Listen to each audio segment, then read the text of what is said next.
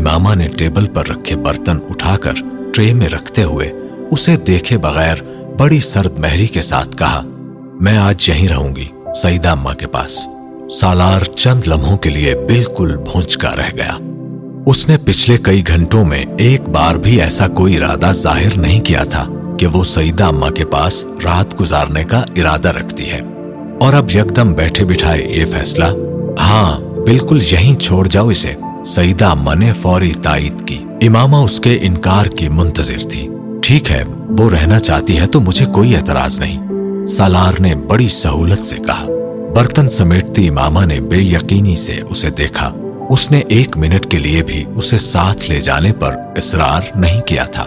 وہ اتنا تنگ آیا ہوا تھا اس سے۔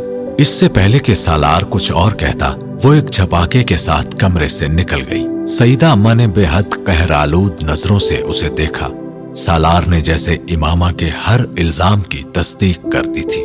سالار کو امامہ کے یوں جانے کی وجہ سمجھ میں آئی۔ نہ سعیدہ اما کی ان ملامتی نظروں کا مفہوم سمجھ سکا وہ۔ وہ گفتگو جتنی اپسٹ کرنے والی تھی، اتنا ہی امامہ کا یکدم کیا جانے والا یہ اعلان تھا کہ وہ آج وہیں رہے گی۔ اسے برا لگا تھا، لیکن اتنا برا نہیں لگا تھا کہ وہ اس پر اعتراض یا خفگی کا اظہار کرتا، اور وہ بھی سعیدہ اماں کے سامنے۔ اوکے، میں چلتا ہوں پھر۔ وہ سعیدہ اماں کے ساتھ باہر سہن میں نکل آیا۔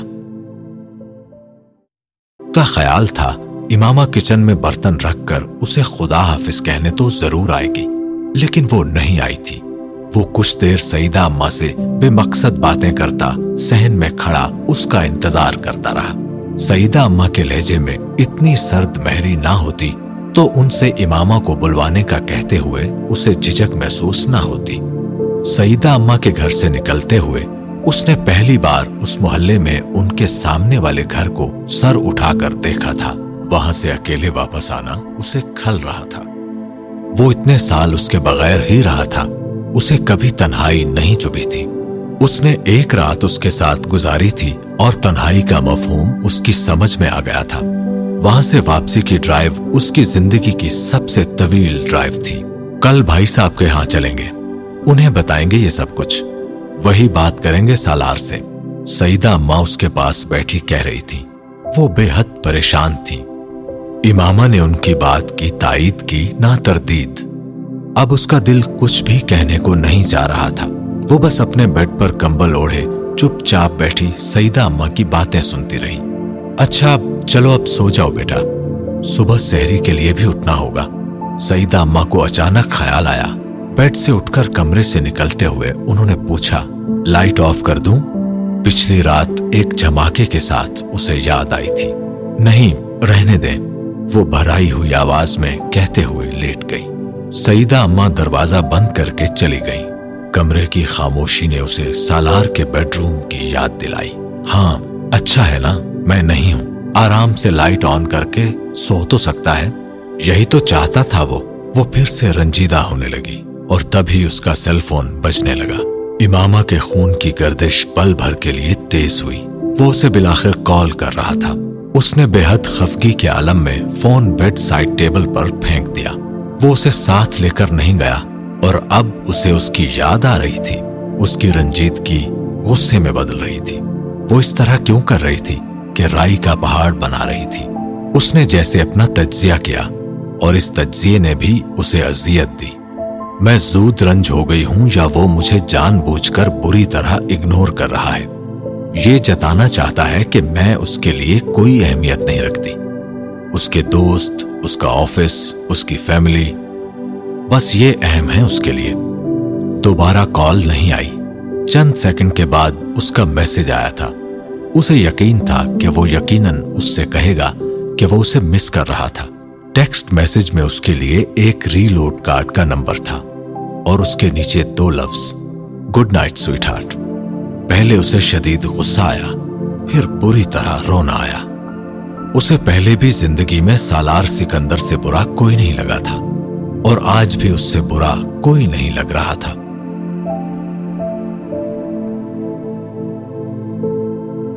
آمنا سے بات کروا دو، میں اور طیبہ بھی اس سے بات کر لیں۔ شادی کر لی، اسے گھر بھی لے آؤ۔ اب کسی کام میں ہمارا بھی کچھ حصہ ہے یا نہیں؟ سکندر نے ابتدائی سلام و دعا کے ساتھ چھوٹتے ہی اس سے کہا، وہ آج اپنے میکے میں ہے۔ سالار نے کچھ سوچ کر کہا، تو برخوردار تم بھی اپنے سسرال میں ہی ٹھہرتے؟ تم منہ اٹھا کر اپنے اپارٹمنٹ کیوں آ گئے؟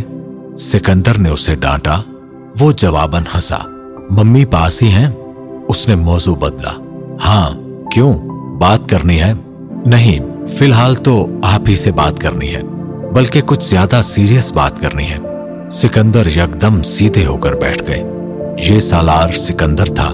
وہ اگر سیریس کہہ رہا تھا تو بات یقیناً بہت سیریس تھی۔ کیا بات ہے؟ مجھے اصل میں آمنا کے بارے میں آپ کو کچھ بتانا ہے۔ سکندر الجھ گئے۔ وہ آمنا کے بارے میں انہیں نکاح کے بعد بتا ہی چکا تھا۔ ڈاکٹر سبت علی کی بیٹی، جس کے ساتھ اس نے اپنی کچھ ذاتی وجوہات کی بنا پر ایمرجنسی میں نکاح کیا تھا، سکندر عثمان ڈاکٹر سبت علی کو جانتے تھے۔ اور سالار کے توسط سے دو تین بار ان سے مل بھی چکے تھے۔ وہ ڈاکٹر سبت علی کی بیٹی کی بجائے کسی بھی لڑکی سے اس طرح اچانک ان لوگوں کو مطلع کیے بغیر نکاح کرتا، تب بھی انہیں اعتراض نہ ہوتا۔ وہ اور ان کی فیملی کچھ اتنی ہی لبرل تھی اور سالار تو بہرحال اسپیشل کیس تھا۔ یہ ممکن نہیں تھا کہ وہ شادی انسانوں کی طرح کرتا۔ یہ تبصرہ طیبہ کا تھا۔ جو انہوں نے اس کے نکاح کی خبر ملنے پر قدر خف کی، لیکن اطمینان کے ساتھ کیا تھا۔ اور اب وہ کہہ رہا تھا کہ اسے آمنا کے بارے میں کچھ بتانا تھا۔ کیا بتانا ہے آمنا کے بارے میں؟ سالار نے گلا صاف کیا۔ بات کیسے شروع کرے؟ سمجھ میں نہیں آ رہا تھا۔ آمنا اصل میں امامہ ہے۔ تمہید اس نے زندگی میں کبھی نہیں باندھی تھی۔ پھر اب کیسے باندھتا؟ دوسری طرف یکدم خاموشی چھا گئی۔ سکندر کو لگا، انہیں سننے میں کچھ غلط فہمی ہوئی ہے۔ کیا کیا مطلب؟ انہوں نے جیسے تصدیق چاہی۔ امامہ کو ڈاکٹر صاحب نے اپنے گھر میں بنا دی تھی۔ وہ اتنے سالوں سے انہی کے پاس تھی۔ انہوں نے اس کا نام چینج کر دیا تھا، اس کے تحفظ کے لیے۔ مجھے نکاح کے وقت یہ پتا نہیں تھا کہ وہ امامہ ہے، لیکن وہ امامہ ہے۔ آخری جملے کے علاوہ اسے باقی کی تفصیل احمقانہ نہیں لگی۔ سکندر عثمان نے رکتی ہوئی سانس کے ساتھ برابر کے بیڈ پر بیٹھی بیوی کو دیکھا، جو سٹار پلس پر کوئی ٹاک شو دیکھنے میں مصروف تھی۔ اور یہ اچھا ہی تھا۔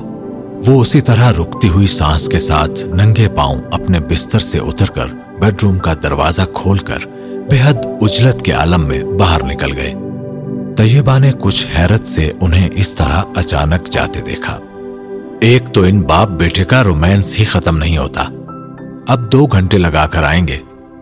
طیبہ نے قدر خفکی سے سوچا اور دوبارہ ٹی وی کی طرف متوجہ ہو گئی باہر لاؤنج میں سکندر عثمان کے چودہ طبق روشن ہو رہے تھے۔ وہ ابھی چند گھنٹے پہلے ہی طیبہ کے ساتھ اپنی آخری اولاد کے سیٹل ہو جانے پر خوشی اور اطمینان کا اظہار کرتے ہوئے اس کا ولیمہ پلان کر رہے تھے۔ اور انہیں وقتی طور پر یہ بھول گیا تھا کہ وہ آخری اولاد سالار سکندر تھا۔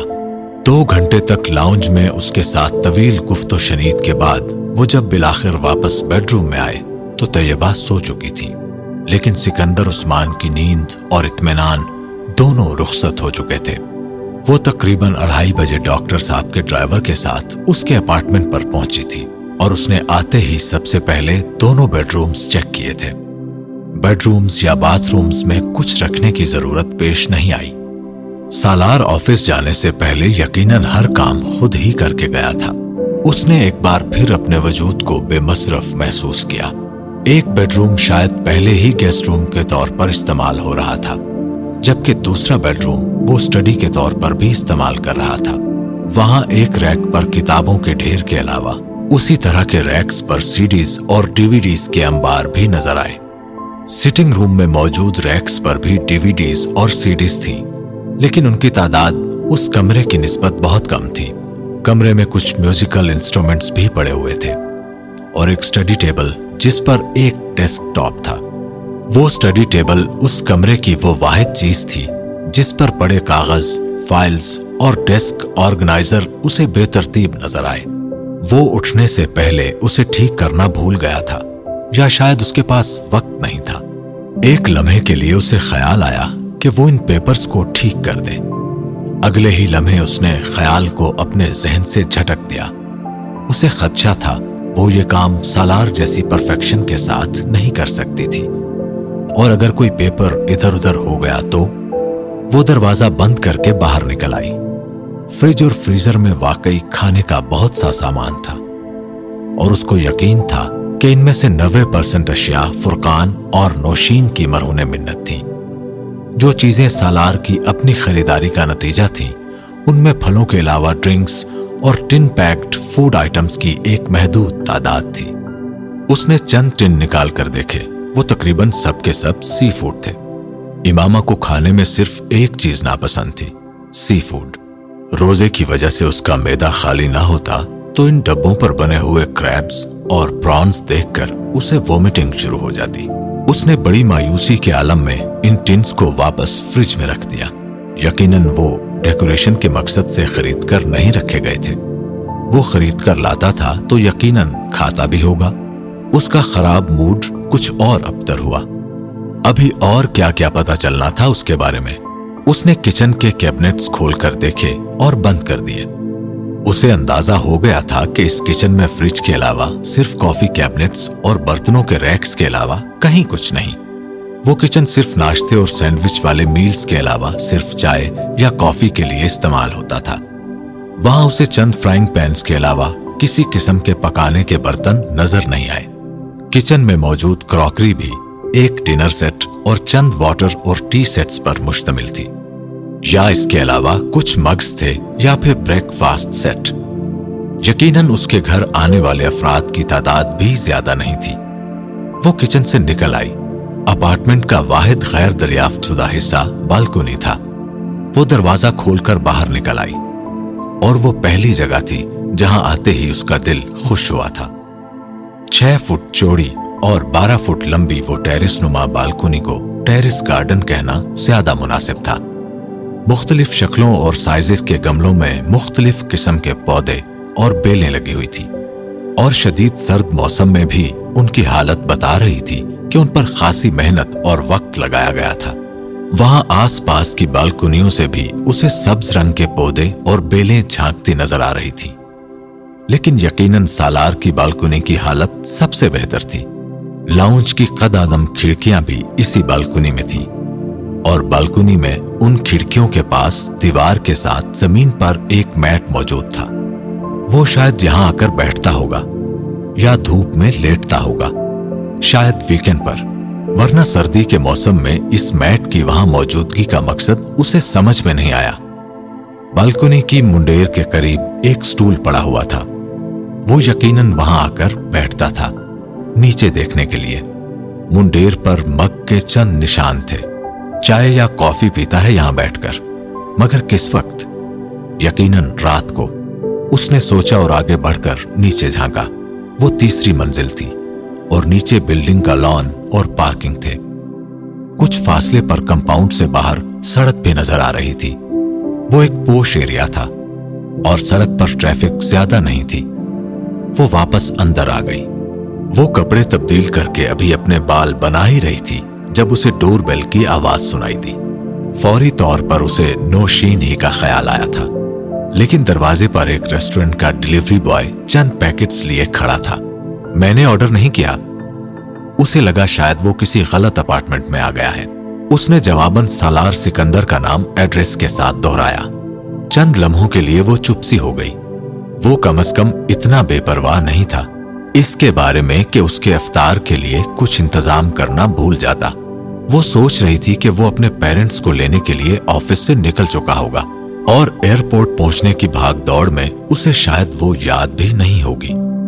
کچن میں ان پیکٹس کو رکھتے ہوئے اس کا غصہ اور رنجیدگی کچھ کم ہوئی اور یہ شاید اس کا ہی اثر تھا کہ اس نے کال کر کے سالار کو مطلع کرنا اور اس کا شکریہ ادا کرنا ضروری سمجھا۔ وہ اس وقت ایئرپورٹ کی طرف جا رہا تھا۔ اس نے فوراً کال ریسیو کی تھی۔ امامہ نے اسے کھانے کے بارے میں بتایا۔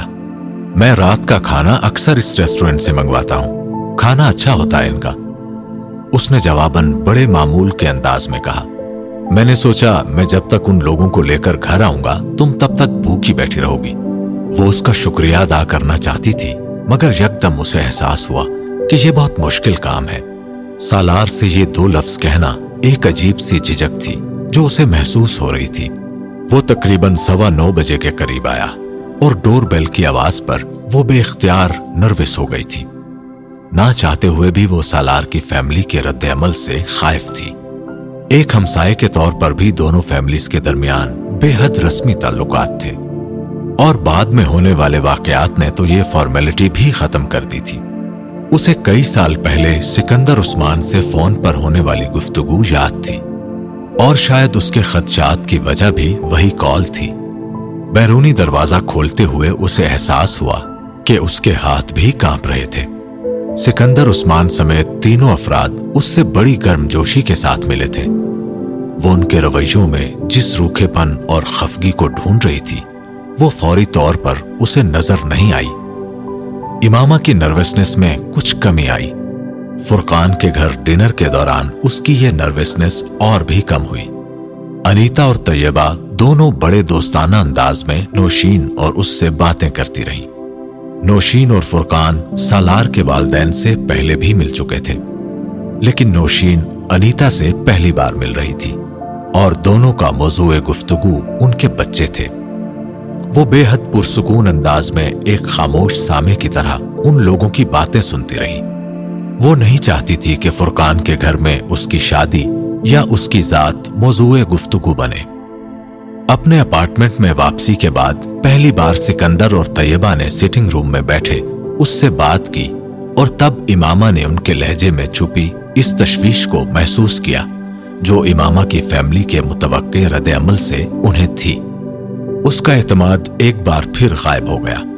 اگرچہ انہوں نے کھلے عام امامہ کے سامنے ہاشم مبین یا ان کے خاندان کے حوالے سے کوئی بات نہیں کی، لیکن وہ لوگ اب ولیمے کا فنکشن اسلام آباد کے بجائے لاہور میں منعقد کرنا چاہتے تھے۔ وہ سالار کی رائے سننا چاہتی تھی، لیکن وہ گفتگو کے دوران خاموش رہا۔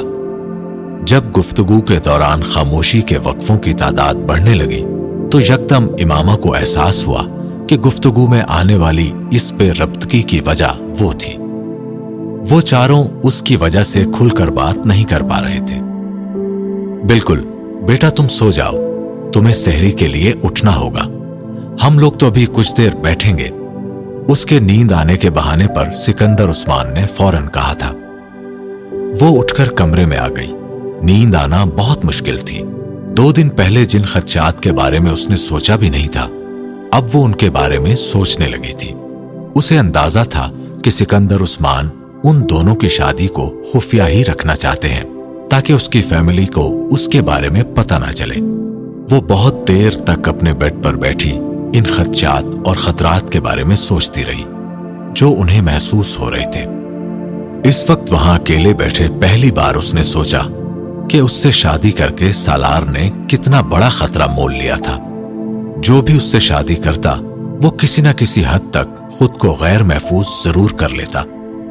لیکن سالار سکندر کی صورت میں صورتحال اس لیے زیادہ خراب ہوتی کیونکہ اس کے ساتھ اس کے اس رشتے کا انکشاف ہونے کے چانسز زیادہ تھے۔ وہ زیادہ سے زیادہ کیا کر سکتے تھے؟ اس نے سوچا، مجھے یا سالار کو جان سے تو کبھی نہیں ماریں گے۔ اسے اب بھی اندھا اعتماد تھا کہ کہیں نہ کہیں اس کی فیملی اتنا لحاظ ضرور کرے گی۔ زیادہ سے زیادہ یہی ہوگا کہ وہ مجھے زبردستی اپنے ساتھ لے جانے کی کوشش کریں گے۔ اور پھر سالار سے طلاق دلوا کر کہیں اور شادی کرنا چاہیں گے۔ اس کے استراب میں یکدم مزید اضافہ ہوا۔ سب کچھ شاید اتنا سیدھا نہیں تھا جتنا وہ سمجھ رہی تھی یا سمجھنے کی کوشش کر رہی تھی۔ یہ اپنی مرضی سے کہیں شادی کرنے کا مسئلہ نہیں تھا۔ یہ مذہب میں تبدیلی کا معاملہ تھا۔ اسے اپنے پیٹ میں گرہیں پڑتی محسوس ہوئی وہ واپس بیڈ پر آ کر بیٹھ گئی۔ اس وقت پہلی بار سالار سے شادی کرنا اسے ایک غلطی لگی۔ وہ ایک بار پھر اسی کھائی کے کنارے آ کر کھڑی ہو گئی تھی، جس سے وہ اتنے سالوں سے بچتی پھر رہی تھی۔ نیند میں وہ اس کے ہاتھوں میں رسیاں باندھ کر اسے کھینچ رہے تھے۔ رسیاں اتنی سختی سے باندھی ہوئی تھی کہ اس کی کلائیوں سے خون رسنے لگا تھا۔ اور ان کے ہر جھٹکے کے ساتھ وہ درد کی شدت سے بے اختیار چلاتی۔ وہ کسی بازار میں لوگوں کی بھیڑ کے درمیان کسی قیدی کی طرح لے جائی جا رہی تھی۔ دونوں اطراف میں کھڑے ہوئے لوگ بلند آواز میں کہہ کہے لگاتے ہوئے اس پر آوازیں کس رہے تھے۔ پھر ان لوگوں میں سے ایک مرد نے جو اس کی کلائیوں میں بندھی رسیوں کو کھینچ رہا تھا، پوری قوت سے رسی کو جھٹکا دیا۔ وہ گھٹنوں کے بل اس پتریلے راستے پر گری۔ اماما اماما اٹس می، اٹھ جاؤ۔ سہری ختم ہونے میں تھوڑا سا وقت رہ گیا ہے۔ وہ ہڑبڑا کر اٹھی۔ Bed side table lamp on کیا۔ سالار اس کے پاس کھڑا، نرمی سے اس کا کندھا ہلاتے ہوئے اسے جگا رہا تھا۔ سوری، میں نے شاید تمہیں ڈرا دیا۔ سالار نے معذرت کی۔ وہ کچھ دیر تک خالی ذہن کے ساتھ اس کا چہرہ دیکھتی رہی۔ وہ گزرے ہوئے سالوں میں ایسے خواب دیکھنے کی عادی ہو گئی تھی اور خوابوں کا یہ سلسلہ اب بھی نہیں ٹوٹا تھا۔ کوئی خواب دیکھ رہی تھی؟ سالار نے جھک کر گود میں رکھے اس کے ہاتھ کو ہلاتے ہوئے پوچھا، اسے یوں لگا تھا، وہ ابھی بھی نیند میں تھی۔ اماما نے سر ہلا دیا۔ وہ اب نیند میں نہیں تھی۔ تم کمبل لیے بغیر سو گئی سالار نے گلاس میں پانی انڈیلتے ہوئے کہا اماما نے چونک کر بیڈ پر پڑے کمبل کو دیکھا۔ وہ واقعی اسی طرح پڑا تھا۔ یقیناً وہ بھی رات کو کمرے میں سونے کے لیے نہیں آیا تھا۔ کمرے کا ہیٹر آن رہا تھا، ورنہ وہ سردی لگنے کی وجہ سے ضرور اٹھ جاتی۔ جلدی آ جاؤ، بس دس منٹ رہ گئے ہیں۔ وہ اسے پانی کا گلاس تھماتے ہوئے کمرے سے نکل گیا۔ منہ ہاتھ دھونے کے بعد جب وہ سٹنگ ایریا میں آئی تو وہ سحری کر چکا تھا اور چائے بنانے میں مصروف تھا۔ لاؤنج یا کچن میں اور کوئی نہیں تھا۔ ڈائننگ ٹیبل پر اس کے لیے پہلے ہی سے برتن لگے ہوئے تھے۔ میں چائے بناتی ہوں۔ وہ سحری کرنے کے بجائے مگ نکالنے لگی۔ تم آرام سے سحری کرو، ابھی اذان ہو جائے گی۔ میں اپنے لیے چائے خود بنا سکتا ہوں، بلکہ تمہارے لیے بھی بنا سکتا ہوں۔ سالار نے مگ اس کے ہاتھ سے لیتے ہوئے اسے واپس بھیجا۔ وہ کرسی کھینچ کر بیٹھ گئی۔ یہ سب لوگ سو رہے ہیں؟ ہاں ابھی تھوڑی دیر پہلے ہی سوئے ہیں۔ ساری رات تو باتیں کرتے رہے ہم لوگ، اور شاید ہماری آوازوں کی وجہ سے تم ڈسٹرب ہوتی رہی نہیں، میں سو گئی تھی۔ اس کا لہجہ بہت بجھا ہوا تھا۔ سالار نے محسوس کیا، وہ اسے بہت اپسٹ لگی۔ کیا کوئی زیادہ برا خواب دیکھا ہے؟ وہ چائے کے مگ ٹیبل پر رکھتے ہوئے کرسی کھینچ کر اس کے پاس بیٹھ گیا۔ خواب؟ وہ چونکی۔ نہیں، ایسے ہی وہ کھانا کھانے لگی۔ صبح ناشتہ کتنے بجے کریں گے یہ لوگ؟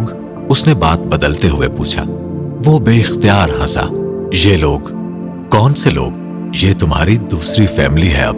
ممی پاپا کہو انہیں۔ اور انیتا کو انیتا، وہ اس کی بات پر بے اختیار شرمندہ ہوئی۔ وہ واقعی کل رات سے ان کے لیے وہی دو لفظ استعمال کر رہی تھی۔ ناشتہ تو نہیں کریں گے، ابھی گھنٹے ڈیڑھ گھنٹے تک اٹھ جائیں گے۔ دس بجے کی فلائٹ ہے۔ سالار نے اس کی شرمندگی کو بھانپتے ہوئے بات بدل دی۔ صبح دس بجے کی؟ اتنی جلدی کیوں جا رہے ہیں؟ وہ حیران ہوئی۔ صرف تم سے ملنے کے لیے آئے تھے یہ لوگ۔ پاپا کی کوئی میٹنگ ہے آج دو بجے، اور انیتا تو اپنے بچوں کو ملازمہ کے پاس چھوڑ کر آئی ہے۔ چھوٹی بیٹی تو صرف چھ ماہ کی ہے اس کی۔ وہ بتا رہا تھا۔ چائے پیئیں گے ناشتے کے بجائے۔ وہ تم بنا دینا۔ میں ابھی نماز پڑھ کر آ جاؤں، پھر ان کے ساتھ ہی آفس کے لیے تیار ہوں گا۔ اور انہیں ایئرپورٹ چھوڑ کر پھر آفس چلا جاؤں گا۔ سالار نے جمائی روکتے ہوئے چائے کا خالی مگ اٹھایا اور کھڑا ہو گیا۔ اماما نے کچھ حیرانی سے اسے دیکھا۔ تم سو گے نہیں؟ نہیں، شام کو آفس سے آنے کے بعد سوؤں گا۔ تم چھٹی لے لیتے؟ اماما نے روانی سے کہا۔ سنک کی طرف جاتے ہوئے سالار نے پلٹ کر اماما کو دیکھا اور پھر بے اختیار ہنسا۔ سونے کے لیے آفس سے چھٹی لے لیتا؟ میرے پروفیشن میں ایسا نہیں ہوتا۔ تم سوئے نہیں رات کو، اس لیے کہہ رہی ہوں۔ وہ اس کی بات پر چھینپی تھی۔ میں اڑتالیس اڑتالیس گھنٹے بغیر سوئے یو این کے لیے کام کرتا رہا ہوں۔ وہ بھی شدید گرمی اور سردی میں۔ ڈیزاسٹر سٹرکن ایریاز میں۔ اور رات کو تو ماں باپ کے پاس بیٹھا پرفیکٹ کنڈیشنز میں باتیں کرتا رہا ہوں۔ تھکتا کیوں؟ اذان ہو رہی تھی۔ اب پلیز مگ مت دھونا۔ مجھے ابھی اپنے برتن دھونے ہیں۔ اماما نے چائے کا مگ خالی کرتے ہوئے اسے روکا۔ وہ ٹی بیگ نکال کر ویسٹ باسکٹ میں پھینکنے لگی تھی۔ ٹھیک ہے، دھوئیے۔ سالار نے بڑی خوش دلی کے ساتھ مگ سنک میں رکھا اور پلٹا۔ وہ کوڑے دان کا ڈھکن ہٹائے ہوئے فک ہوتی رنگت کے ساتھ ٹی بیگ ہاتھ میں پکڑے کسی بت کی طرح کھڑی تھی۔ سالار نے ایک نظر اسے دیکھا، پھر کوڑے دان کے اندر پڑی اس چیز کو جس نے اسے یوں شاکڈ کر دیا تھا۔ Non alcoholic drink. وہ مدھم آواز میں کہتے ہوئے کچن سے باہر نکل گیا تھا۔ وہ بے اختیار شرمندہ ہوئی۔ اسے یقین تھا۔ وہ اس کوڑے دان کے اندر پڑے جنجر بیئر کے اس خالی کین کو وہاں سے نہیں دیکھ سکتا تھا، جہاں وہ کھڑا تھا۔ اس کے باوجود اس کو پتا تھا کہ وہ کیا چیز دیکھ کر سکتے میں آئی تھی۔ اس نے جنجر بعد میں پڑا تھا، بیئر پہلے۔ اور یہ سالار سکندر کا گھر نہ ہوتا تو اس کا ذہن پہلے نان الکوہلک ڈرنکس کی طرف جاتا، مگر یہاں اس کا ذہن بے اختیار دوسری طرف گیا تھا۔ جھک کر ٹی بیگ پھینکتے ہوئے اس نے نان الکوہلک کے لفظ بھی کین پر دیکھ لیے تھے۔ کچھ دیر وہیں کھڑی، وہ اپنی ندامت ختم کرنے کی کوشش کرتی رہی۔ پتہ نہیں وہ کیا سوچ رہا ہوگا میرے بارے میں؟ اور سالار کو بھی واقعی کرنٹ لگا تھا۔ وہ دونوں اپنے درمیان اعتماد کا جو پل بنانے کی کوشش کر رہے تھے، وہ کبھی ایک طرف سے ٹوٹ رہا تھا، کبھی دوسری طرف سے۔ اس نے آخری بار شراب آٹھ سال پہلے پی تھی، لیکن وہ انرجی اور نان الکوہلک ڈرنکس تقریباً ہر رات کام کے دوران پیتا تھا۔ اماما کو ویسٹ باسکٹ کے پاس شوق دیکھ کر اسے یہ جاننے میں سیکنڈز بھی نہیں لگے تھے کہ ویسٹ باسکٹ میں پڑی کون سی چیز اس کے لیے شاکنگ ہو سکتی ہے۔ وہ کارپوریٹ سیکٹر سے تعلق رکھتا تھا اور جن پارٹیز میں جاتا تھا، وہاں ڈرنکس ٹیبل پر شراب بھی موجود ہوتی تھی۔ اور ہر بار اس مشروب سے انکار پر کسی نے پچھلے آٹھ سال کے دوران شاید ایک بار بھی یہ نہیں سوچا ہوگا کہ وہ جھوٹ بول رہا ہے۔ کیونکہ ان میں سے کوئی بھی نو سال پہلے والے سالار سکندر سے واقف نہیں تھا۔ لیکن وہ ایک فرد جو دو دن پہلے اس کے گھر میں آیا تھا اس کے پاس سالار کی کسی بھی بات اور عمل پر شبہ کرنے کے لیے بڑی ٹھوس وجوہات موجود تھی یہ سب تو ہوگا ہی۔ ایسی حرکتیں نہ کرتا تب قابل اعتبار ہوتا۔ اب جبکہ ماضی کچھ اتنا صاف نہیں ہے، تو اس پر اپنا اعتبار قائم کرنے میں کچھ وقت تو لگے گا ہی۔ بیرونی دروازے کی طرف جاتے ہوئے اس نے بڑی آسانی کے ساتھ سارا الزام اپنے سر لے کر اماما کو بریو ذمہ قرار دے دیا تھا۔ تمہارے کپڑے پریس کر دوں؟ اس نے بیڈ روم میں آ کر پوچھا۔ وہ ڈریسنگ روم میں وارڈروب کھولے اپنے کپڑے نکال رہا تھا۔ نہیں، میرے کپڑے تو پریس ہو کر آتے ہیں۔ ایک ہینگر نکالتے ہوئے وہ پلٹ کر مسکرایا تھا۔ اماما کو یکدم اپنے کانوں کے بندے یاد آئے۔ تم نے میرے ایئر رنگز کہیں دیکھے ہیں؟ میں نے واش روم میں رکھے تھے۔ وہاں نہیں ملے مجھے۔ ہاں میں نے اٹھائے تھے وہاں سے۔ وہ ڈریسنگ ٹیبل پر ہے سالار دو قدم آگے بڑھا اور ایئر رنگز اٹھا کر اماما کی طرف بڑھا دیے۔ یہ پرانے ہو گئے ہیں۔ تم آج میرے ساتھ چلنا۔ میں تمہیں نئے لے دوں گا۔ وہ ایئر رنگز کانوں میں پہنتے ہوئے ٹھٹکی۔ یہ میرے ابو نے دیے ہیں، جب مجھے میڈیکل میں ایڈمیشن ملا تھا۔ میرے لیے پرانے نہیں ہیں۔ تمہیں ضرورت نہیں ہے اپنے پیسے ضائع کرنے کی۔ اس کا رد عمل دیکھنے کے لیے اماما نے پلٹ کر دیکھنے کی زحمت تک نہیں کی۔ وہ بیڈ روم کا دروازہ کھول کر باہر چلی گئی تھی۔ وہ اگلے کچھ سیکنڈز وہیں کھڑا رہا۔ وہ محبت سے کی ہوئی آفر تھی۔ جسے اس کے منہ پر مار کر گئی تھی۔ کم از کم سالار نے یہی محسوس کیا تھا۔ اسے یہ احساس نہیں ہوا تھا کہ محبت سے کی جانے والی اس آفر کو اس نے ضرورت پوری کرنے والی چیز بنا دیا تھا۔ وہ مرد تھا۔ ضرورت اور محبت میں فرق نہیں کر پاتا تھا۔ وہ عورت تھی۔ ضرورت اور محبت میں فرق رکھتے رکھتے مر جاتی۔ ڈاکٹر سبت علی کو اس دن صبح ہی سعیدہ اما سے طویل گفتگو کرنے کا موقع مل گیا تھا۔ وہ دو یا تین دن بعد ان کی خیریت دریافت کرنے کے لیے فون کیا کرتے تھے۔ اور آج بھی انہوں نے سعیدہ اما کی طبیعت پوچھنے کے لیے ہی فون کیا تھا۔ وہ ان کی آواز سنتے ہی پھٹ پڑی تھی۔ ڈاکٹر سبت علی بے یقینی سے ان کی باتیں سنتے رہے۔ انہیں سعیدہ اما کی کسی بات کی سمجھ نہیں آ رہی تھی۔ بے حد پریشانی کے عالم میں انہوں نے امامہ کو فون کیا۔ امامہ کے وہم و گمان میں بھی نہیں تھا کہ سعیدہ اما ڈاکٹر سبت علی سے واقعی سب کچھ کہہ دیں گی، اور وہ بھی اتنی جلدی۔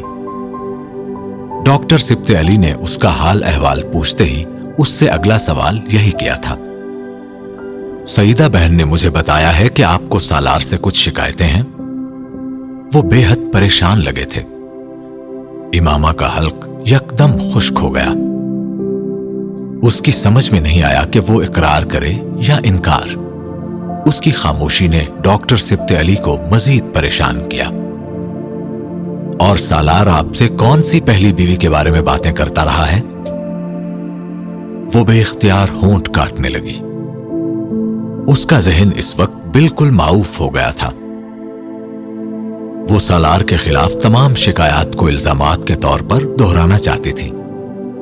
لیکن اس وقت مسئلہ یہ تھا کہ وہ ڈاکٹر سبت علی سے اتنی بے تکلفی کے ساتھ وہ سب کچھ نہیں کہہ سکتی تھی، جو اس نے سعیدہ اما سے کہا تھا۔ سعیدہ اما سے شکایتیں کرتے ہوئے اس نے مبالغے سے بھی کام لیا تھا۔ اور اسے یہ اندازہ نہیں ہوا کہ سعیدہ اما نے اس کی کون سی بات کس طرح انہیں بتائی ہے۔ اس کی مسلسل خاموشی نے ڈاکٹر سبت علی کی پریشانی میں اضافہ کیا۔ بیٹا، جو بھی بات ہے، آپ مجھے بتا دیں۔ پریشان ہونے کی کوئی ضرورت نہیں ہے۔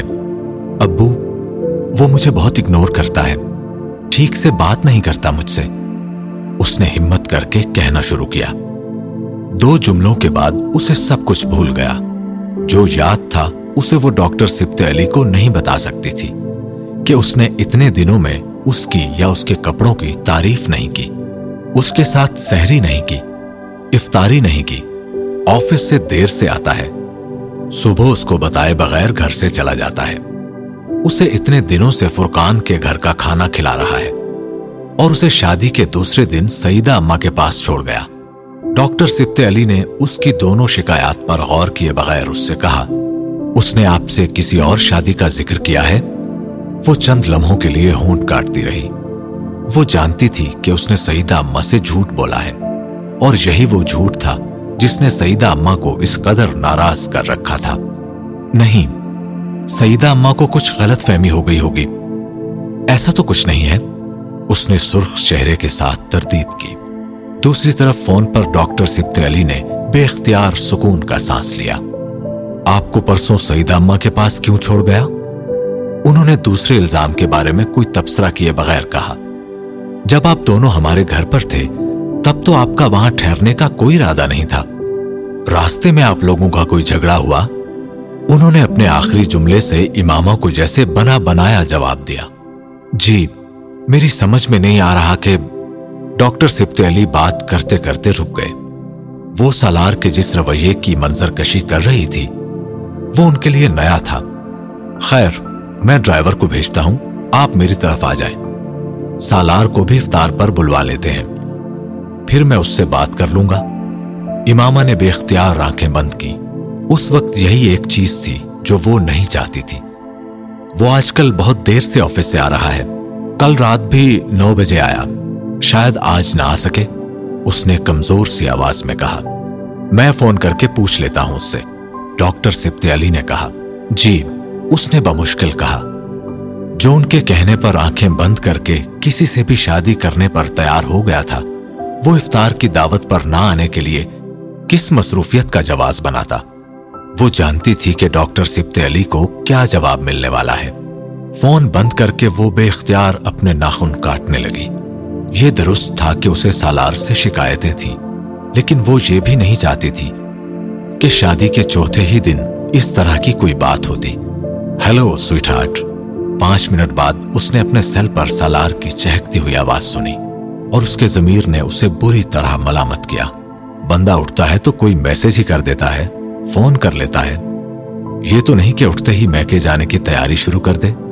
وہ بے تکلفی سے حالات کی نوعیت کا اندازہ لگائے بغیر اسے چھیڑ رہا تھا۔ امامہ کے احساس جرم میں مزید اضافہ ہوا۔ ڈاکٹر سبت علی نے یقیناً اس سے فی الحال کوئی بات کیے بغیر اسے افطار پر بلایا تھا۔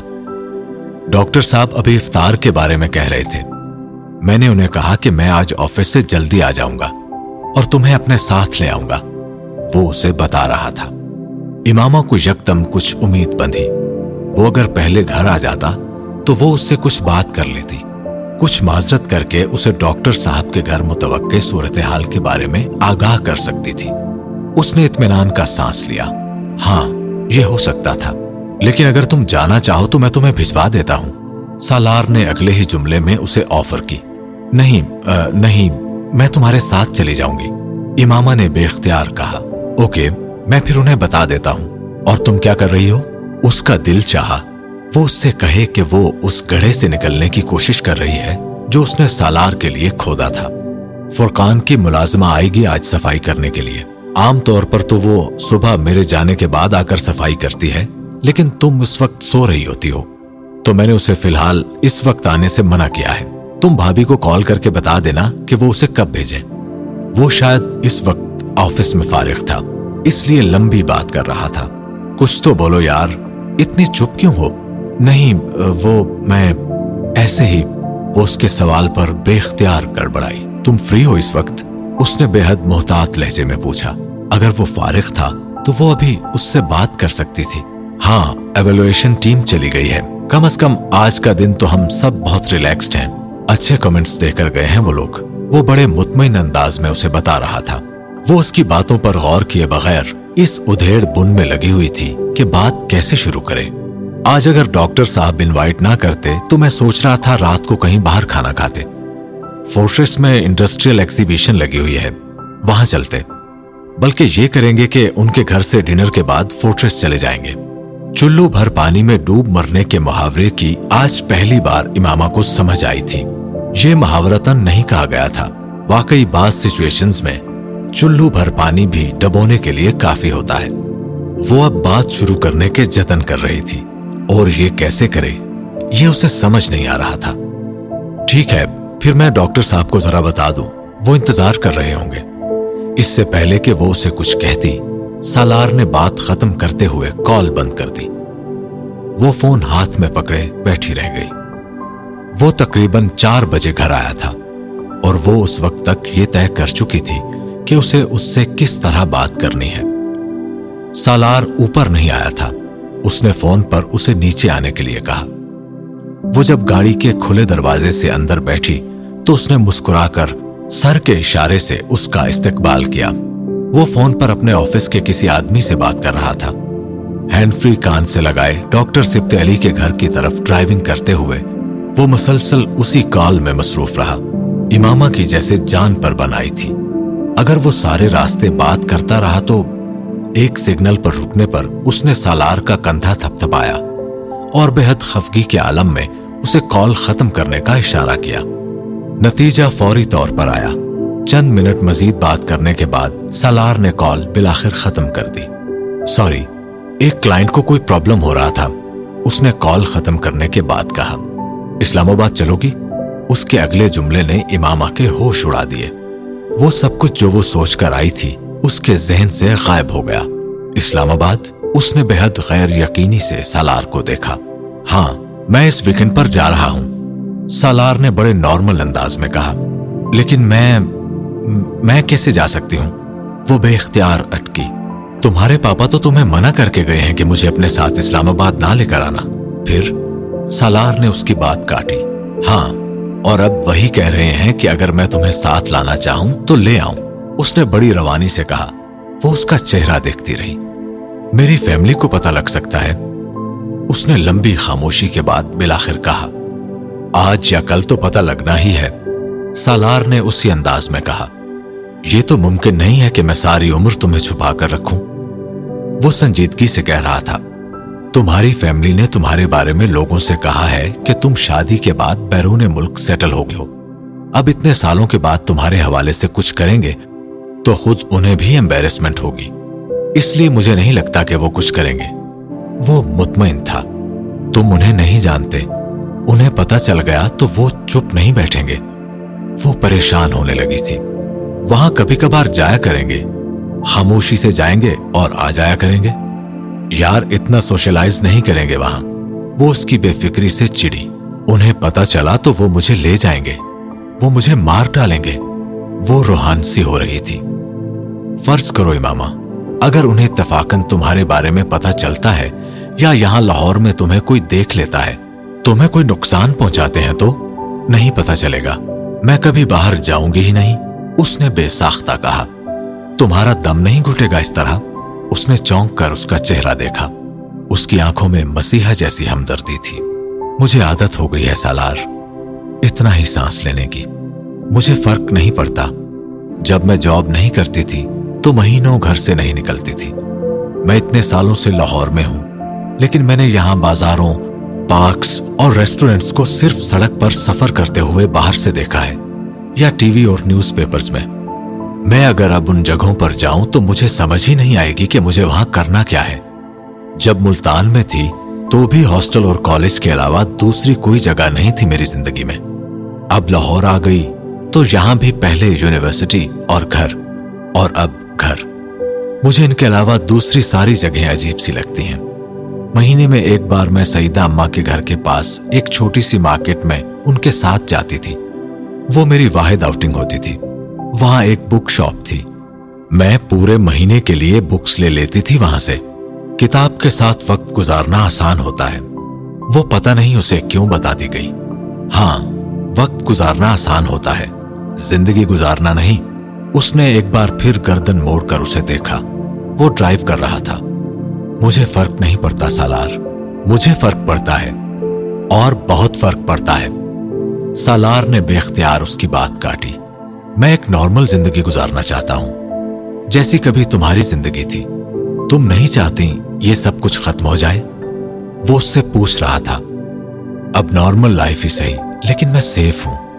سالار نے بے اختیار اس کے کندھوں پر اپنا بازو پھیلایا۔ تم اب بھی سیف رہو گی۔ ٹرسٹ می کچھ نہیں ہوگا۔ میری فیملی تمہیں پروٹیکٹ کر سکتی ہے۔ کیا سوچ رہی ہو؟ سالار نے بولتے بولتے اس کی خاموشی نوٹس کی۔ مجھے تمہارے ساتھ شادی نہیں کرنی چاہیے تھی۔ کسی کے ساتھ بھی نہیں کرنی چاہیے تھی۔ میں نے اپنے ساتھ تمہیں بھی مصیبت میں ڈال دیا۔ یہ ٹھیک نہیں ہوا۔ وہ بے حد اپسٹ ہو گئی۔ ہاں اگر تم کسی اور کے ساتھ شادی کرتی تو یہ واقعی انفیئر ہوتا۔ لیکن میری کوئی بات نہیں۔ میں نے تو خیر پہلے بھی تمہاری فیملی کی بہت گالیاں اور بد دعائیں لی ہیں۔ اب پھر صحیح۔ وہ بڑی بے پرواہی سے کہہ رہا تھا۔ تو پھر سیٹ بک کروا دوں تمہاری؟ وہ واقعی ڈھیٹ تھا۔ وہ چپ بیٹھی رہی۔ اس شام سالار کو ڈاکٹر سبت علی اور ان کی بیوی کچھ سنجیدہ لگے تھے۔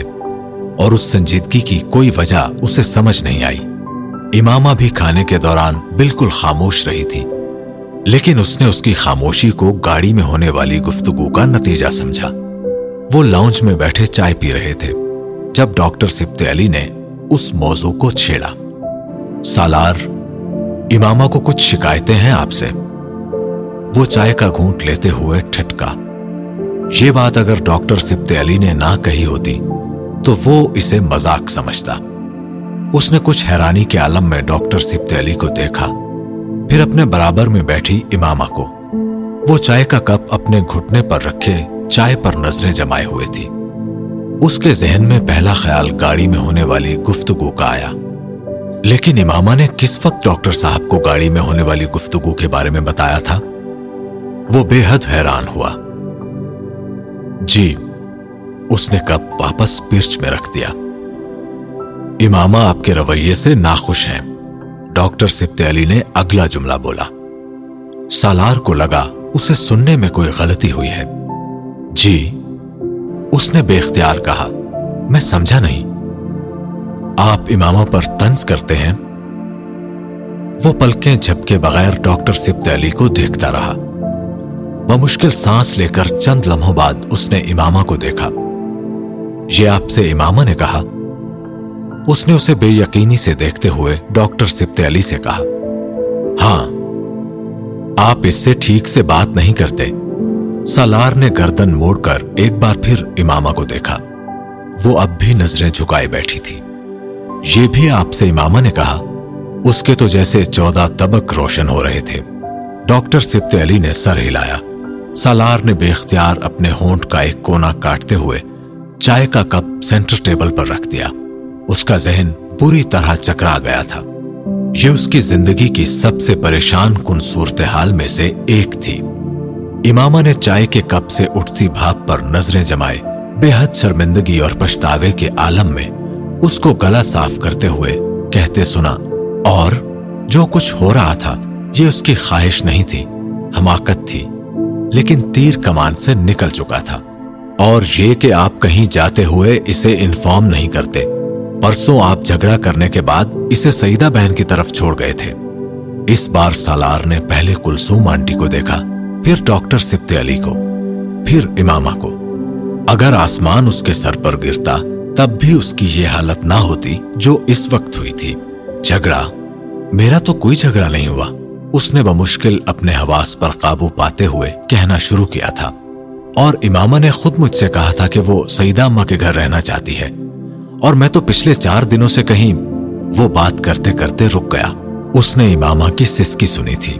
اس نے بے اختیار گردن موڑ کر امامہ کو دیکھا۔ وہ اپنا ناک رگڑ رہی تھی۔ کلسوم آنٹی اور ڈاکٹر صاحب بھی اس کی طرف متوجہ ہوئے۔ سالار بات جاری نہیں رکھ سکا۔ کلسوم آنٹی اٹھ کر اس کے پاس آ کر اسے دلاسا دینے لگی۔ وہ ہکا بکا بیٹھا رہا۔ ڈاکٹر سبت علی نے ملازم کو پانی لانے کے لیے کہا۔ سالار کو کچھ سمجھ میں نہیں آ رہا تھا، لیکن اس وقت وہاں اپنی صفائیاں دینے اور وضاحت کرنے کا موقع نہیں تھا۔ وہ چپ چاپ بیٹھا، اسے دیکھتا رہا اور سوچتا رہا۔ وہ الو کا پٹھا ہے، کیونکہ پچھلے چار دن سے اس کی چھٹی حص جو سگنلز بار بار دے رہی تھی، وہ بالکل ٹھیک تھے۔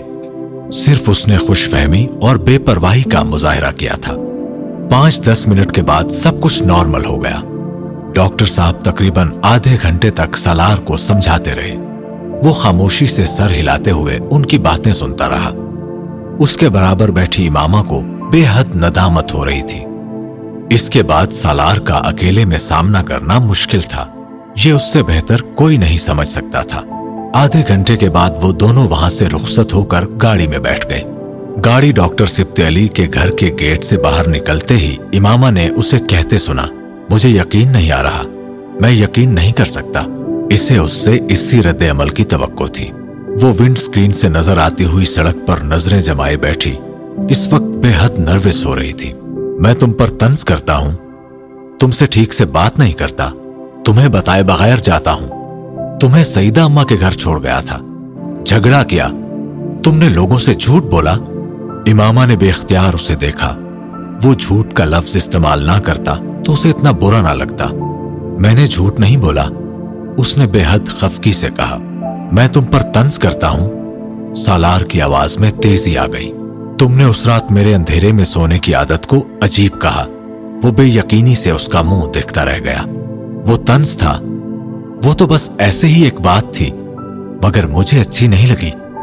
اس نے بے ساختہ کہا، تم نے بھی تو جواباً میری روشنی میں سونے کی عادت کو جوبا کہا تھا۔ وہ اس بار چپ رہی۔ سالار واقعی بہت زیادہ ناراض ہو رہا تھا۔ اور میں تم سے ٹھیک سے بات نہیں کرتا۔ وہ اگلے الزام پر آیا۔ مجھے لگا تھا اس نے اس بار مدافعانہ انداز میں کہا۔ لگا تھا وہ مزید خفا ہوا۔ تمہیں صرف لگا اور تم نے سیدھا ڈاکٹر صاحب سے جا کر کہہ دیا۔ میں نے ان سے کچھ نہیں کہا۔ سعیدہ اما نے سب کچھ کہا تھا۔ اس نے وضاحت کی۔ وہ چند لمحے صدمے کے مارے کچھ بول ہی نہیں سکا۔ یعنی تم نے ان سے بھی یہ سب کچھ کہا ہے؟ وہ چپ رہی، وہ ہونٹ کاٹنے لگا۔ اسے اب سعیدہ اما کی اس رات کی بے رخی کی وجہ سمجھ میں آ رہی تھی۔ اور میں کہاں جاتا ہوں جس کے بارے میں میں نے تمہیں نہیں بتایا؟ سالار کو یاد آیا۔ تم سہری کے وقت مجھے بتا کر گئے؟ سالار اس کا چہرہ دیکھ کر رہ گیا۔ امامہ، میں مسجد جاتا ہوں اس وقت فرقان کے ساتھ۔ اس کے بعد جم اور پھر واپس گھر آ جاتا ہوں۔ اب میں مسجد میں بھی تمہیں بتا کر جایا کروں۔ وہ جھنجلایا تھا۔ مجھے کیا پتا تم اتنی صبح کہاں جاتے ہو۔ مجھے تو اپسٹ ہونا ہی تھا۔ امامہ نے کہا، اس کی وضاحت پر وہ مزید تب گیا۔ تمہارا کیا خیال ہے کہ میں رمضان میں سہری کے وقت کہاں جا سکتا ہوں؟ کسی نائٹ کلب یا کسی گرل فرینڈ سے ملنے؟ کوئی احمق بھی جان سکتا ہے کہ میں کہاں جا سکتا ہوں۔ وہ احمق کے لفظ پر پوری طرح دل ملائی۔ ٹھیک ہے، میں واقعی احمق ہوں۔ بس، اور سعیدہ اما کے گھر میں رہنے کا تم نے کہا تھا۔ کہا تھا نا، اور کون سا جھگڑا ہوا تھا ہمارا؟ وہ خاموش رہی۔ اتنے زیادہ جھوٹ بولنے کی کیا ضرورت تھی تمہیں؟ وہ اس بار اس کی بات پر روحان سی ہو گئی۔ بار بار جھوٹا مت کہو۔ اماما جو جھوٹ ہے میں اسے جھوٹ ہی کہوں گا۔ تم نے ڈاکٹر صاحب کے سامنے مجھے منہ دکھانے کے قابل نہیں چھوڑا۔ کیا سوچ رہے ہوں گے وہ میرے بارے میں؟ وہ واقعی بری طرح اپسٹ تھا۔ اچھا اب یہ سب ختم کرو۔ اس نے اماما کے گالوں پر یکدم بہنے والے آنسو دیکھ لیے تھے اور وہ بری طرح جھنجلایا تھا۔ ہم جس ایشو پر بات کر رہے ہیں اماما اس میں رونے دھونے کی کوئی ضرورت نہیں ہے۔ وہ روتی رہی۔ یہ ٹھیک نہیں ہے اماما تم نے ڈاکٹر صاحب کے گھر بھی یہی کیا تھا میرے ساتھ۔ اس کا غصہ ٹھنڈا پڑنے لگا تھا، لیکن جھنجلاہٹ بڑھ گئی تھی۔ جو کچھ بھی تھا، وہ اس کی شادی کا چوتھا دن تھا۔ اور وہ ایک گھنٹے میں دوسری بار یوں زارو زار رو رہی تھی۔ اس کی جگہ کوئی بھی لڑکی یوں رو رہی ہوتی تو وہ پریشان ہوتا۔ یہ تو خیر امامہ تھی۔ وہ بے اختیار نرم پڑا۔ اس کے کندھے پر اپنا بازو پھیلا کر اس نے جیسے اسے چپ کروانے کی کوشش کی۔ امامہ نے ڈیش بورڈ پر پڑے ٹیشو باکس سے ایک ٹیشو پیپر نکال کر اپنی سرخ ہوتی ہوئی ناک کو رگڑا۔ اور سالار کی صلح کی کوششوں پر پانی پھیرتے ہوئے کہا، میں اسی لیے تم سے شادی نہیں کرنا چاہتی تھی۔ مجھے پتا تھا تم میرے ساتھ اسی طرح کا سلوک کرو گے۔ وہ اس جملے پر ایک لمحے کے لیے ساکت رہ گیا۔ پھر اس نے اس کے کندھے سے ہاتھ ہٹاتے ہوئے کہا، کیسا سلوک؟ تم وضاحت کرو گی؟ اس کے لہجے میں پھر خفکی اتر آئی۔ میں نے آخر کیا کیا ہے تمہارے ساتھ؟ وہ ایک بار پھر ہچکیوں سے رونے لگی۔ سالار نے بے بسی سے اپنی آنکھیں بند کی وہ ڈرائیونگ نہ کر رہا ہوتا تو یقیناً سر بھی پکڑ لیتا۔ باقی رستے میں دونوں میں کوئی بھی بات نہیں ہوئی۔ کچھ دیر بعد وہ بلاخر چپ ہو گئی۔ سالار نے سکون کا سانس لیا۔ اپارٹمنٹ میں آ کر بھی دونوں کے درمیان کوئی بات نہیں ہوئی۔ وہ بیڈ روم میں جانے کے بجائے لاؤنج کے ایک سوفے پر بیٹھ گئی تھی۔ سالار بیڈ روم میں چلا گیا۔ وہ کپڑے بدل کر بیڈ روم میں ہی تھا۔ وہ تب بھی اندر نہیں آئی تھی۔ اچھا ہے، اسے بیٹھ کر اپنے رویے کے بارے میں کچھ دیر سوچنا چاہیے۔ اس نے اپنے بیڈ پر لیٹتے ہوئے سوچا۔ وہ سونا چاہتا تھا۔ اس نے بیڈ روم کی لائٹس آف نہیں کی تھی لیکن نیند یکدم اس کی آنکھوں سے غائب ہو گئی تھی۔ اب ٹھیک ہے، بندہ سوچے، لیکن اتنا بھی کیا سوچنا؟ مزید پانچ منٹ گزرنے کے باوجود اس کے نمودار نہ ہونے پر وہ بے اختیار جنجلایا دو منٹ مزید گزرنے کے بعد وہ بیڈ روم سے نکل آیا۔ وہ لاؤنج کے سوفے کے ایک کونے میں دونوں پاؤں اوپر رکھے کشن گود میں لیے بیٹھی تھی۔ سالار نے سکون کا سانس لیا۔ کم از کم وہ اس وقت رو نہیں رہی تھی۔ سالار کے لاؤنج میں آنے پر اس نے سر اٹھا کر بھی اسے نہیں دیکھا تھا۔ وہ بس اسی طرح کشن کو گود میں لیے اسی کے دھاگے کھینچتی رہی۔ وہ اس کے پاس سوفے پر آ کر بیٹھ گیا۔ کشن کو ایک طرف رکھتے ہوئے امامہ نے بے اختیار سوفے سے اٹھنے کی کوشش کی۔ سالار نے اس کا بازو پکڑ کر اسے روکا۔ یہیں بیٹھو۔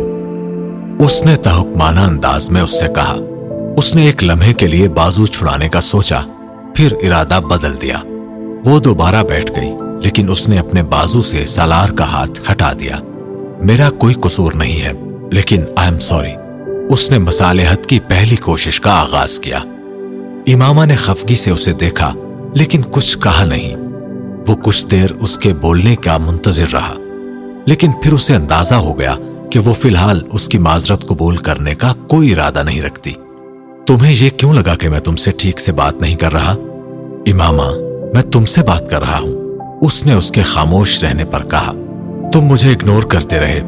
ایک لمحے کے توقف کے بعد اس نے بلاخر کہا اگنور وہ پہنچ کر رہ گیا۔ میں تمہیں تمہیں اگنور کرتا رہا۔ میں کر سکتا ہوں، اس نے بے یقینی سے کہا۔ امامہ نے اس سے نظریں نہیں ملائیں تم سوچ بھی کیسے سکتی ہو یہ؟ تمہیں اگنور کرنے کے لیے شادی کی تھی میں نے تم سے؟ تمہیں اگنور کرنے کے لیے اتنے سالوں سے خوار ہوتا پھر رہا ہوں میں؟ لیکن تم کرتے رہے۔ وہ اپنی بات پر مصر تھی۔ تم زبان سے ایک بات کہتے ہو، لیکن تم وہ بات کرتے کرتے رکی۔ اس کی آنکھوں میں نمی تیرنے لگی۔ تمہاری زندگی میں میری کوئی کوئی اہمیت ہی نہیں ہے۔ رکو مت، کہتی رہو۔ میں جاننا چاہتا ہوں کہ میں ایسا کیا کر رہا ہوں جس سے تمہیں میرے بارے میں اتنی غلط فہمیاں ہو رہی ہیں۔ اس نے اس کی آنکھوں کی نمی کو نظر انداز کرتے ہوئے بے حد سنجیدگی سے کہا، میں نے تمہیں صبح مسجد جاتے ہوئے نہیں بتایا، آفس جاتے ہوئے بھی نہیں بتایا، اور اس نے گفتگو شروع کرنے کے لیے اسے کیوں دی۔ تم نے مجھے یہ بھی نہیں بتایا کہ تم افطار پر دیر سے آؤ گے۔ تم چاہتے تو جلدی بھی آ سکتے تھے۔ وہ رکی اور سالار نے کوئی وضاحت کیے بغیر کہا، میں نے تمہارے کہنے کے مطابق تمہیں میسج کیا، لیکن تم نے مجھے کال نہیں کی۔ اپنے پیرنٹس کو ریسیو کرنے یا چھوڑنے کے لیے تم مجھے بھی ایئرپورٹ لے جا سکتے تھے۔ لیکن تم نے مجھ سے نہیں کہا۔ ٹھیک ہے، میں نے کہا تھا کہ مجھے سعیدہ اماں کے گھر چھوڑ دو، لیکن تم نے ایک بار بھی مجھے ساتھ چلنے کے لیے نہیں کہا۔ میری کتنی بےزتی ہوئی ان کے سامنے۔ وہ بہتے آنسو کے ساتھ کہہ رہی تھی۔ وہ پلک جھپ کے بغیر یک ٹک اسے دیکھ رہا تھا۔ پانی اب اس کی آنکھوں سے ہی نہیں، ناک سے بھی بہنے لگا تھا۔ وہ پوری دل جمی سے رو رہی تھی۔ سالار نے سینٹر ٹیبل کے ٹیشو باکس سے ایک ٹیشو پیپر نکال کر اس کی طرف بڑھایا۔ اس نے اس کا ہاتھ جھٹک کر خود ایک ٹیشو پیپر نکال لیا۔ اس نے ناک رگڑی تھی، آنکھیں نہیں۔ اور سالار نے بڑے تحمل کے ساتھ ایک بار پھر کہا وہ کہنا چاہتی تھی کہ اس نے اسے شادی کا کوئی گفٹ تک نہیں دیا۔ اس کی ایک دکھتی رگ یہ بھی تھی۔ لیکن اس سے تحفے کا ذکر کرنا اسے اپنی توہین لگی۔ اس نے تحفے کا ذکر نہیں کیا۔ کچھ دیر وہ اپنا ناک رگڑتی، سسکیوں کے ساتھ روتی رہی۔ سالار نے بلاخر اس سے پوچھا، بس یا ابھی کچھ اور بھی جرم ہے میرے؟ مجھے پتا تھا کہ تم شادی کے بعد میرے سالار نے اس کی بات کاٹ دی۔ ساتھ یہی کرو گے۔ مجھے پتا ہے تمہیں میرے بارے میں سب کچھ پہلے سے ہی پتا چل جاتا ہے۔ وہ اس کے جملے پر بری طرح چڑا تھا۔ اس کے باوجود اب تم مجھے کچھ کہنے کا موقع دو گی وہ چپ بیٹھی اپنی ناک رگڑتی رہی۔ اگر میں شادی کے اگلے دن آفس سے جلدی آ سکتا تو آ جاتا۔ آج آیا ہوں نا جلدی۔ تم اپنے پیرنٹس کے لیے تو آ گئے تھے۔ امامہ نے مداخلت کی۔ اس دن میری پریزنٹیشن نہیں تھی اور میں نے تمہیں کال کی تھی۔ ایک بار نہیں، کئی بار۔ تم اپنا سیل فون دیکھو یا میں دکھاؤں۔ سالار نے چیلنج کرنے والے انداز میں کہا، میرے میسج کرنے پر تو نہیں کی تھی نا؟ اس وقت میں میٹنگ میں تھا۔ میرا سیل میرے پاس نہیں تھا۔ بورڈ روم سے نکل کر پہلی کال میں نے تمہیں ہی کی تھی۔ ریسیو کرنا تو ایک طرف تم نے توجہ تک نہیں دی۔ میں نے سعیدہ اما کے گھر بھی تمہیں کالز کی۔ تم نے وہاں بھی یہی کیا، بلکہ سیل آف کر دیا۔ تو مجھے بھی ناراض ہونا چاہیے تھا۔ مجھے کہنا چاہیے تھا کہ تم مجھے اگنور کر رہی ہو، لیکن میں نے تو ایسا نہیں کیا۔ میں نے تو سوچا تک نہیں اس چیز کے بارے میں۔ وہ اب اسے سنجیدگی سے سمجھا رہا تھا۔ تمہیں اپنے ساتھ ایئرپورٹ لے کر جانا تو ممکن ہی نہیں تھا۔ ایئرپورٹ ایک طرف ہے، بیچ میں میرا آفس ہے اور دوسری طرف گھر۔ میں پہلے یہاں آتا، تمہیں لے کر پھر ایئرپورٹ جاتا، دگنا ٹائم لگتا۔ اور تمہارے لیے انہیں ایئرپورٹ جا کر ریسیو کرنا ضروری نہیں تھا۔ وہ ایک لمحے کے لیے رکا، پھر بولا اب میں شکایت کروں تم سے۔ امامہ نے نظریں اٹھا کر اسے دیکھا۔ تم نے سعیدہ اما کے گھر پر ٹھہرنے کا فیصلہ کیا، مجھ سے پوچھنے کی زحمت تک نہیں کی۔ اس کی آنکھوں میں سیلاب کا ایک نیا ریلا آیا۔ میرا خیال تھا تم مجھے وہاں رہنے ہی نہیں دو گے، لیکن تم تو تنگ آئے ہوئے تھے مجھ سے۔ تم نے مجھے ایک بار بھی ساتھ چلنے کو نہیں کہا۔ سالار نے بے اختیار گہرا سانس لیا۔ مجھے کیا پتا تھا، میں نے سوچا کہ تمہاری خواہش ہے۔ مجھے پوری کرنی چاہیے۔ چلو ٹھیک ہے، میری غلطی تھی۔ مجھے کہنا چاہیے تھا تمہیں چلنے کے لیے۔ لیکن کم از کم تمہیں مجھے خدا حافظ کہنے کے لیے باہر تک تو آنا چاہیے تھا۔ میں پندرہ منٹ سہن میں کھڑا انتظار کرتا رہا۔ لیکن تم نے ایک لمحے کے لیے بھی باہر آنے کی زحمت نہیں کی۔ میں ناراض تھی، اس لیے نہیں آئی۔ ناراضی میں بھی کوئی فارمیلٹی تو ہوتی ہے نا؟ وہ خاموش رہی۔ تم نے فرقان کے حوالے سے ضد کی کہ مجھے وہاں نہیں جانا۔ خام خواہ کی ضد تھی۔ مجھے برا لگا تھا، لیکن میں نے تمہیں اپنی بات ماننے پر مجبور نہیں کیا۔ وہ ایک لمحے کے لیے رکا۔ فرقان میرا سب سے زیادہ کلوز فرینڈ ہے۔ فرقان اور بھابھی نے ہمیشہ میرا بہت خیال رکھا ہے۔ اور یہ میرے لیے قابل قبول نہیں کہ میری وائف اس فیملی کی عزت نہ کرے۔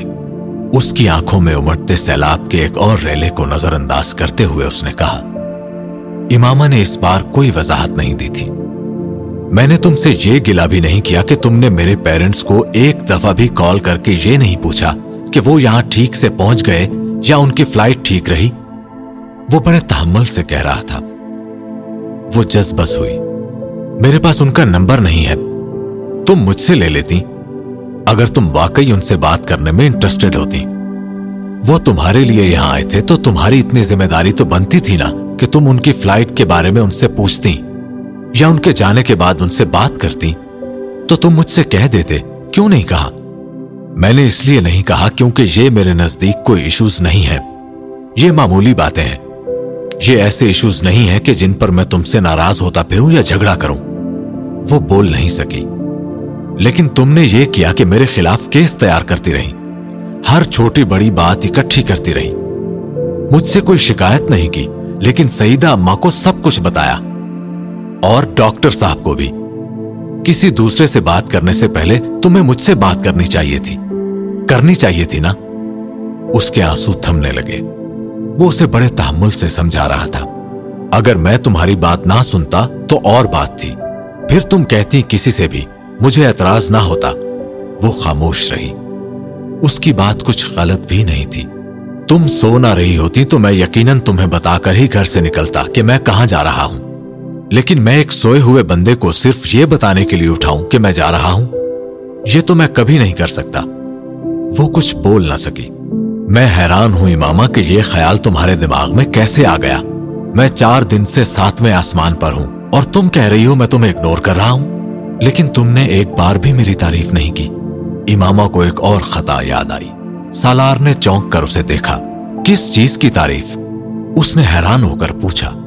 یہ ایک بے حد احمقانہ سوال تھا، لیکن اس سوال نے اماما کو شرمندہ کیا تھا۔ اب یہ بھی میں بتاؤں، وہ بری طرح بگڑی تھی۔ تمہاری خوبصورتی کی سالار نے کچھ الجھ کر اندازہ لگایا۔ وہ مزید خفا ہوئی۔ میں کب کہہ رہی ہوں خوبصورتی کی کرو؟ کسی بھی چیز کی تعریف کر دیتے، میرے کپڑوں کی کر دیتے۔ اس نے کہہ تو دیا، لیکن وہ یہ شکایت کرنے پر پچھتائی۔ سالار کے جوابی سوالوں نے اسے بری طرح شرمندہ کیا تھا۔ سالار نے ایک نظر اسے، پھر اس کے کپڑوں کو دیکھ کر ایک گہرا سانس لیا اور بے اختیار ہنسا۔ امامہ، تم مجھے اپنے منہ سے اپنی تعریف کرنے کے لیے کہہ رہی ہو؟ اس نے ہنستے ہوئے کہا، یہ جیسے اس کے لیے مزاق تھا۔ وہ بری طرح چھینپ گئی۔ مت کرو، میں نے کب کہا ہے؟ نہیں یو آر رائٹ میں نے واقعی ابھی تک تمہیں کسی بھی چیز کے لیے نہیں سراہا۔ مجھے کرنا چاہیے تھا۔ وہ یکدم سنجیدہ ہو گیا۔ اس نے اماما کی شرمندگی محسوس کر لی تھی۔ اس کے کندھے پر بازو پھیلاتے ہوئے اس نے اماما کو اپنے قریب کیا۔ اس بار اماما نے اس کا ہاتھ نہیں جھٹکا تھا۔ اس کے آنسو اب تھم چکے تھے۔ سالار نے دوسرے ہاتھ سے اس کا ہاتھ اپنے ہاتھ میں لے لیا۔ وہ اس کے ہاتھ کو بڑی نرمی کے ساتھ سہلاتے ہوئے بولا ایسی شکایتیں وہاں ہوتی ہیں جہاں صرف چند دن کا ساتھ ہو۔ لیکن جہاں زندگی بھر کی بات ہو، وہاں یہ سب کچھ بہت سیکنڈری ہو جاتا ہے۔ اسے اپنے ساتھ لگائے بڑی نرمی سے سمجھا رہا تھا۔ تم سے شادی میرے لیے بہت مانی رکھتی تھی اور مانی رکھتی ہے، لیکن آئندہ بھی کچھ مانی رکھے گی۔ اس کا انحصار تم پر ہے۔ مجھ سے جو گلا ہے، اسے مجھ سے کرو، دوسروں سے نہیں۔ میں صرف تم کو جواب دے ہوں اماما کسی اور کے سامنے نہیں۔ اس نے بڑے نپے تلے لفظوں میں اسے بہت کچھ سمجھانے کی کوشش کی تھی۔ ہم کبھی دوست نہیں تھے، لیکن دوستوں سے زیادہ بے تکلفی اور صاف کوئی رہی ہے ہمارے تعلق میں۔ شادی کا رشتہ اسے کمزور کیوں کر رہا ہے؟ اماما نے ایک نظر اٹھا کر اس کے چہرے کو دیکھا۔ اسے اس کی آنکھوں میں بھی وہی سنجیدگی نظر آئی جو اس کے لفظوں میں تھی۔ اس نے ایک بار پھر سر چکا لیا۔ وہ غلط نہیں کہہ رہا تھا۔ اس کے دل نے اعتراف کیا۔ تم میری زندگی میں ہر شخص اور ہر چیز سے زیادہ امپورٹنس رکھتی ہو۔ سالار نے اپنے لفظوں پر زور دیتے ہوئے کہا۔ لیکن یہ ایک جملہ میں تمہیں ہر روز نہیں کہہ پاؤں گا۔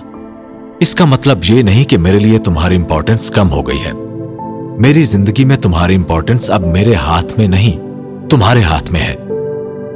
یہ تمہیں طے کرنا ہے کہ وقت گزرنے کے ساتھ تم اس امپورٹنس کو بڑھاؤ گی یا کم کر دو گی؟ اس کی بات سنتے ہوئے اماما کی نظر اس کے اس ہاتھ کی پشت پر پڑی، جس سے وہ اس کا ہاتھ سہلا رہا تھا۔ اس کے ہاتھ کی پشت بے حد صاف ستھری تھی۔ ہاتھ کی پشت اور کلائی پر بال نہ ہونے کے برابر تھے۔ ہاتھ کی انگلیاں کسی مصور کی انگلیوں کی طرح لمبی اور عام مردوں کے ہاتھوں کی نسبت پتلی تھی اس کے ہاتھوں کی پشت پر سبز اور نیلی رگیں بہت نمایاں طور پر نظر آ رہی تھی۔ اس کی کلائی پر رسٹ واچ کا ہلکا سا نشان تھا۔ وہ یقیناً بہت باقاعدگی سے رسٹ واچ پہنتا تھا۔ وہ آج پہلی بار اس کے ہاتھ کو اتنے غور سے دیکھ رہی تھی۔ اسے اس کے ہاتھ بہت اچھے لگے۔ اس کا دل کچھ اور موم ہوا۔ اس کی توجہ کہاں تھی؟ سالار کو اندازہ نہیں ہو سکا۔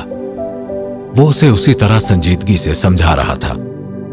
محبت یا شادی کا مطلب یہ نہیں ہوتا کہ دونوں پارٹنرز ایک دوسرے کو اپنے اپنے ہاتھ کی مٹھی میں بند کر کے رکھنا شروع کر دیں۔ اس سے رشتے مضبوط نہیں ہوتے، دم گھٹنے لگتا ہے۔ ایک دوسرے کو سپیس دینا، ایک دوسرے کی انفرادی حیثیت کو تسلیم کرنا، ایک دوسرے کی آزادی کے حق کا احترام کرنا بہت ضروری ہے۔ امامہ نے گردن موڑ کر اس کا چہرہ دیکھا۔ وہ اب بے حد سنجیدہ تھا۔ ہم دونوں اگر صرف ایک دوسرے کے عیب اور کوتاہیاں ڈھونڈتے رہیں گے، تو بہت جلد ہمارے دل سے ایک دوسرے کے لیے عزت اور لحاظ ختم ہو جائے گا۔ کسی رشتے کو کتنی بھی محبت سے باندھا گیا ہو، اگر عزت اور لحاظ چلا جائے، تو محبت بھی چلی جاتی ہے۔ یہ دونوں چیزیں محبت کے گھر کی چار دیواری ہیں۔ چار دیواری ختم ہو جائے تو گھر کو بچانا بڑا مشکل ہے۔ امامہ نے بڑی حیرانی سے اسے دیکھا۔ وہ اس کی آنکھوں میں حیرانی دیکھ کر مسکرایا۔ اچھی فلسفی ہے نا؟ امامہ کی آنکھوں میں نمی اور ہونٹوں پر مسکراہٹ بیک وقت آئی تھی۔ اس نے اسبات میں سر ہلایا۔ سالار نے اسے اپنے کچھ اور قریب کرتے ہوئے کہا، میں اللہ کا پرفیکٹ بندہ نہیں ہوں، تو تمہارا پرفیکٹ شوہر کیسے بن سکتا ہوں امامہ؟ شاید اللہ میری کتاہیاں نظر انداز کر دے، تو تم بھی معاف کر دیا کرو۔ وہ حیرانی سے اس کا چہرہ دیکھتی رہی۔ وہ واقعی سالار سکندر سے نہ واقف تھی۔ سالار نے بڑی نرمی کے ساتھ اس کی آنکھوں کے سوجے ہوئے پپوٹوں کو اپنی پوروں سے چھوا۔ کیا حال کر لیا ہے تم نے اپنی آنکھوں کا؟ تمہیں مجھ پر ترس نہیں آتا؟ وہ بڑی ملائمت سے کہہ رہا تھا۔ امامہ نے جواب دینے کے بجائے اس کے سینے پر سر رکھ دیا۔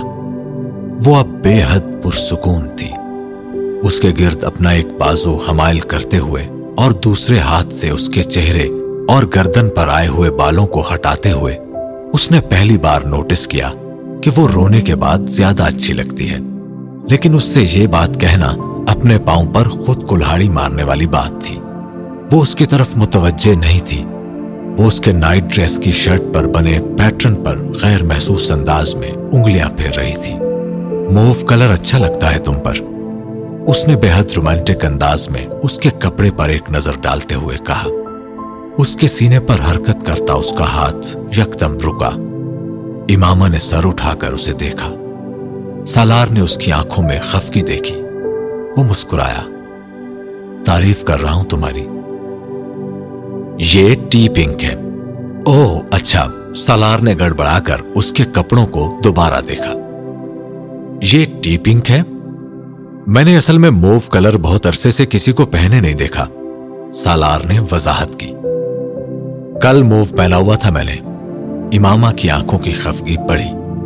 لیکن میں تو اسے پرپل سمجھا تھا۔ سالار مزید گڑبڑایا۔ وہ جو سامنے دیوار پر پینٹنگ ہے نا، اس میں ہے پرپل فلاورز امامہ نے کچھ تحمل کا مظاہرہ کرنے کی کوشش کی۔ سالار اس پینٹنگ کو گھورتے ہوئے اسے یہ نہیں بتا سکا کہ وہ ان فلاورز کو بلیو کلر کا کوئی شیڈ سمجھ کر لایا تھا۔ امامہ اب اس کا چہرہ دیکھ رہی تھی۔ سالار نے کچھ بے چارگی کے انداز میں گہرا سانس لیا۔ میرا خیال ہے اس شادی کو کامیاب کرنے کے لیے مجھے اپنی جیب میں ایک شیڈ کارڈ رکھنا پڑے گا۔ وہ پینٹنگ کو دیکھتے ہوئے بڑبڑایا۔